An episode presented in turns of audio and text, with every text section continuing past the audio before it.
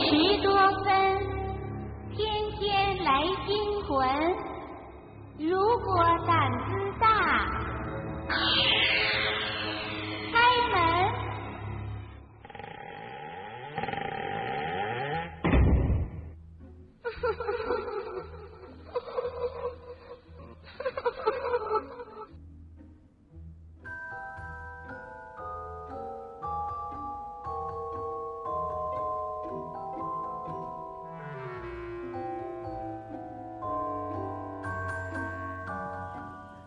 Hello，大家晚上好，欢迎大家来到夜色镇，我是你们的老朋友镇长。在接下来的几期夜色镇的节目当中呢，我们将给大家带来一个系列的故事，而这些故事都是跟诈尸有关的。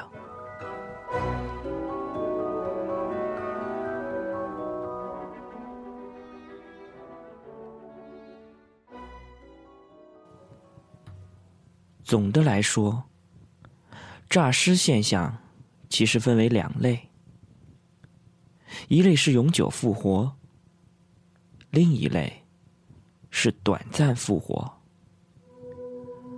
而两者的共同点，也就是出现了从死亡到活着的反自然过程。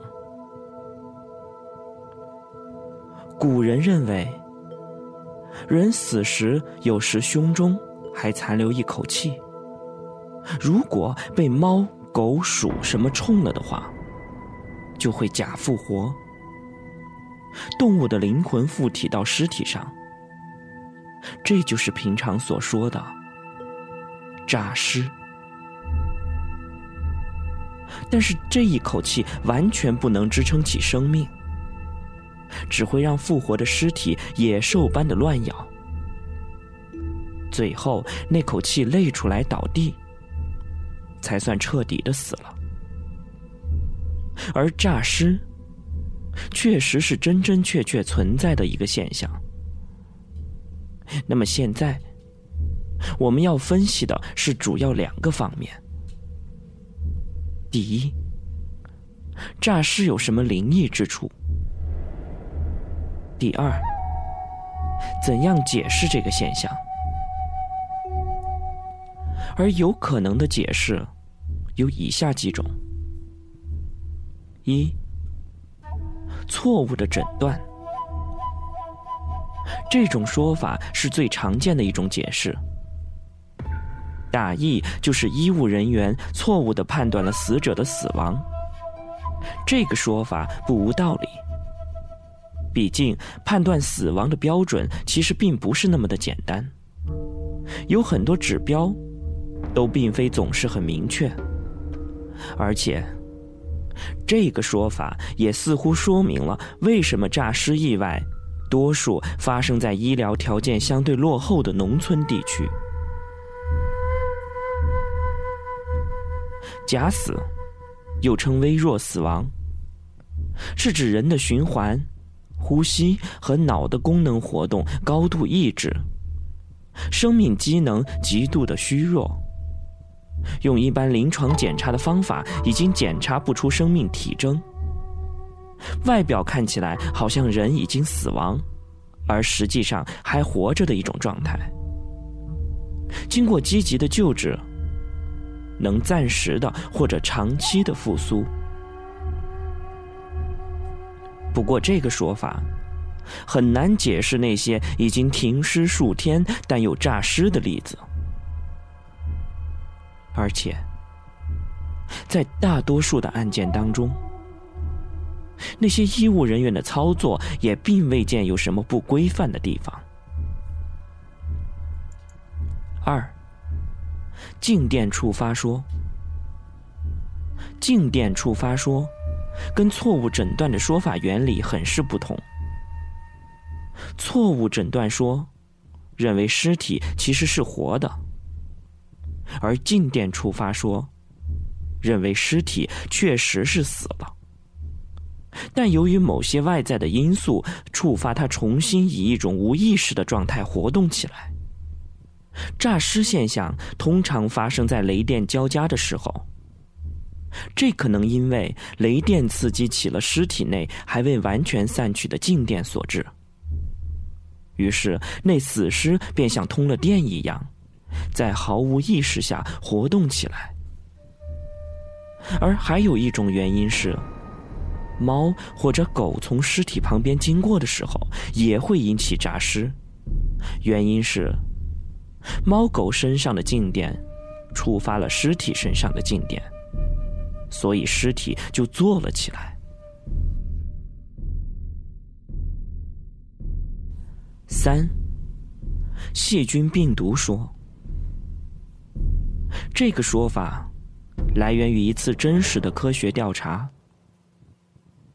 自二零零七年开始，在意大利南部的那不勒斯地区，接连发生了十四起诈尸事件。一些已经死亡了几个小时的逝者，已经变成了僵尸，但夜深人静的时候。却会突然爬出棺材撕咬亲人，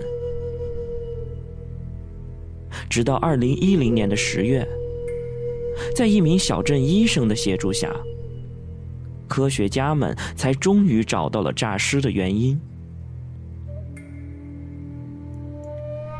二零一零年十月三十日，美国国家地理频道播出了纪录片《僵尸背后的真相》。破译了僵尸诈尸背后的奥秘。这起诈尸事件的故事是这样的：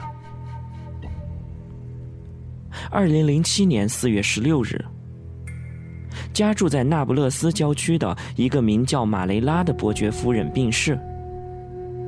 那天晚上，伯爵夫人的二十多个后人正在守灵，而到了凌晨时分。已经死亡了几个小时，躺在棺材的伯爵夫人，竟然挪开了留着缝隙的棺材盖爬了出来。他一头便扑向了他平时最疼爱的孙子霍利，抱着霍利的脑袋，一口便将他的耳朵给咬了下来。这件事情在社会上传开以后，各种传言频出。就在人们对马雷拉夫人诈尸事件将信将疑的时候，五月三日，家住在那不勒斯西南蒂勒尼海滨的一个名叫奥波利的五十三岁伯爵因病去世，再一次发生了诈尸事件。那天凌晨，已经咽气了几个小时的公爵突然从棺材中僵硬的爬了出来。他抱住旁边守灵的公爵夫人，就拼命的撕咬起来，直到十几分钟以后，在众人的帮助之下，好不容易才将尸体拽开。但僵尸死死的抓着夫人的衣服，直到将他的手指都掰断了，他也没有松开。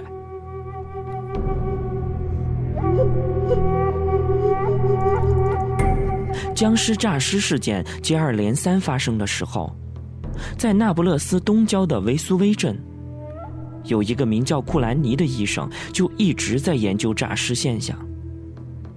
有一天，一个被那不勒斯獒咬伤的人来找库兰尼治伤。库兰尼的心里咯噔了一下，他忽然发现，那些诈尸者有一个共同的特点。就是逝者家里都养有凶猛的那不勒斯獒，而逝者都跟那不勒斯獒有过亲密接触。直到二零一零年的四月九日，那不勒斯的北郊又发生了一起僵尸诈尸事件。于是库兰尼当即就赶了过去，从僵尸的身上提取了样本。当他将样本培养后放在显微镜下仔细观察时，不由得大吃一惊。他发现，诈尸的僵尸身上真的有狂犬病毒，而且让库兰尼感到不可思议的是，这一种狂犬病毒跟一般的狂犬病毒既有相同之处，又有不同之处，说明它发生了变异。尤其让库兰尼无法理解的是，这些逝者身上的狂犬病毒并没有随着逝者的死去而消亡。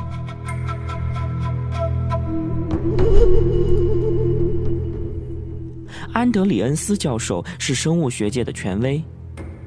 他指出，目前科学家虽然不能让死人复生，但用一些病毒让感染者出现具有攻击性并且类似僵尸的行为是完全可能的。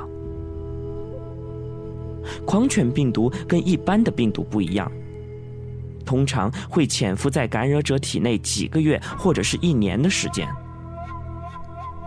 安德里恩斯教授大胆的推测：假如狂犬病毒潜伏时，感染者又患了麻疹，那么狂犬病毒者就很有可能跟麻疹病毒结合变异成为新病毒。而此时，如果感染者恰好去世，新的病毒还没有过潜伏期，它就有可能因为感染者的死亡，在几个小时内突然爆发。在短短的时间内，让僵尸表现出这种诈尸的现象。四，其他的原因，有实验表明，人死之后，人体内的所有物质不会在同一时间内全部死亡，而体内的白细胞还有可能存活三十六个小时。所以，人死亡之后，有可能在一定的客观条件下会发生程度不同的肢体变化。一般尸体在腐烂的过程当中，身体内部会产生很多的气体，因此尸体要膨胀。这时手和脚就会微微的向两边伸开，五个手指也会胀开来，就好像尸体动起来了一样。这说明，尸体即使不受大脑支配，肢体也会产生不同程度的弯曲或者伸直的动作。在解放初期，护城河的边上经常会有一些死尸。有一天，又有一具死尸仰面朝天的横躺在水岸边。有一个片警，他自己下去，想要把这个死尸给捞上来。当他正拉着死人的左手向上拽的时候，忽然从尸体的身下一个水道里钻出了一个非常大的水耗子，然后快速的爬过了尸体。只见那个尸体的右手一下子就抬了起来，这可把片儿警吓了一跳，赶紧就松了手。后来专家告诉这位片儿警，这是正常的反应。如果你再去拉它，它就不能再动了。实际上，这就是在外界的刺激下产生的筋膜失动的现象。那么，筋膜是什么呢？举个通俗的例子，比如我们平时在吃烧烤的时候，那个板筋就叫做筋，而肉上的那一层薄薄的、很黏的东西，就叫做膜。而人的行为动作都是靠筋和膜同时来掌握和平衡的。事实上，最大的失动反应应该出现在火葬场，也就是我们经常所说的火化炉里的尸体，经常会一会儿又企图坐起来，一会儿又躺下。这就是因为人死了，但是筋膜的弹性仍然存在，尤其是遇到了高温的时候。它的筋膜会受到刺激而产生反应，就比如一块板筋放在火上烤，它就会卷起来。这就是筋膜的作用。那么，以上我们就分析了几种诈尸的原因，而在诈尸当中，究竟有没有灵异的现象存在，或者说？人是不是真的能够变成电视或者电影里的僵尸？到现在为止，也没有一个完全确凿可信的证据。那么，在接下来的几期节目当中呢，我们将会陆续的给大家带来一些亲身经历者所讲的一些故事，请大家继续关注我们。那么今天夜色镇的节目到这就结束了。我是镇长，我们下期再见。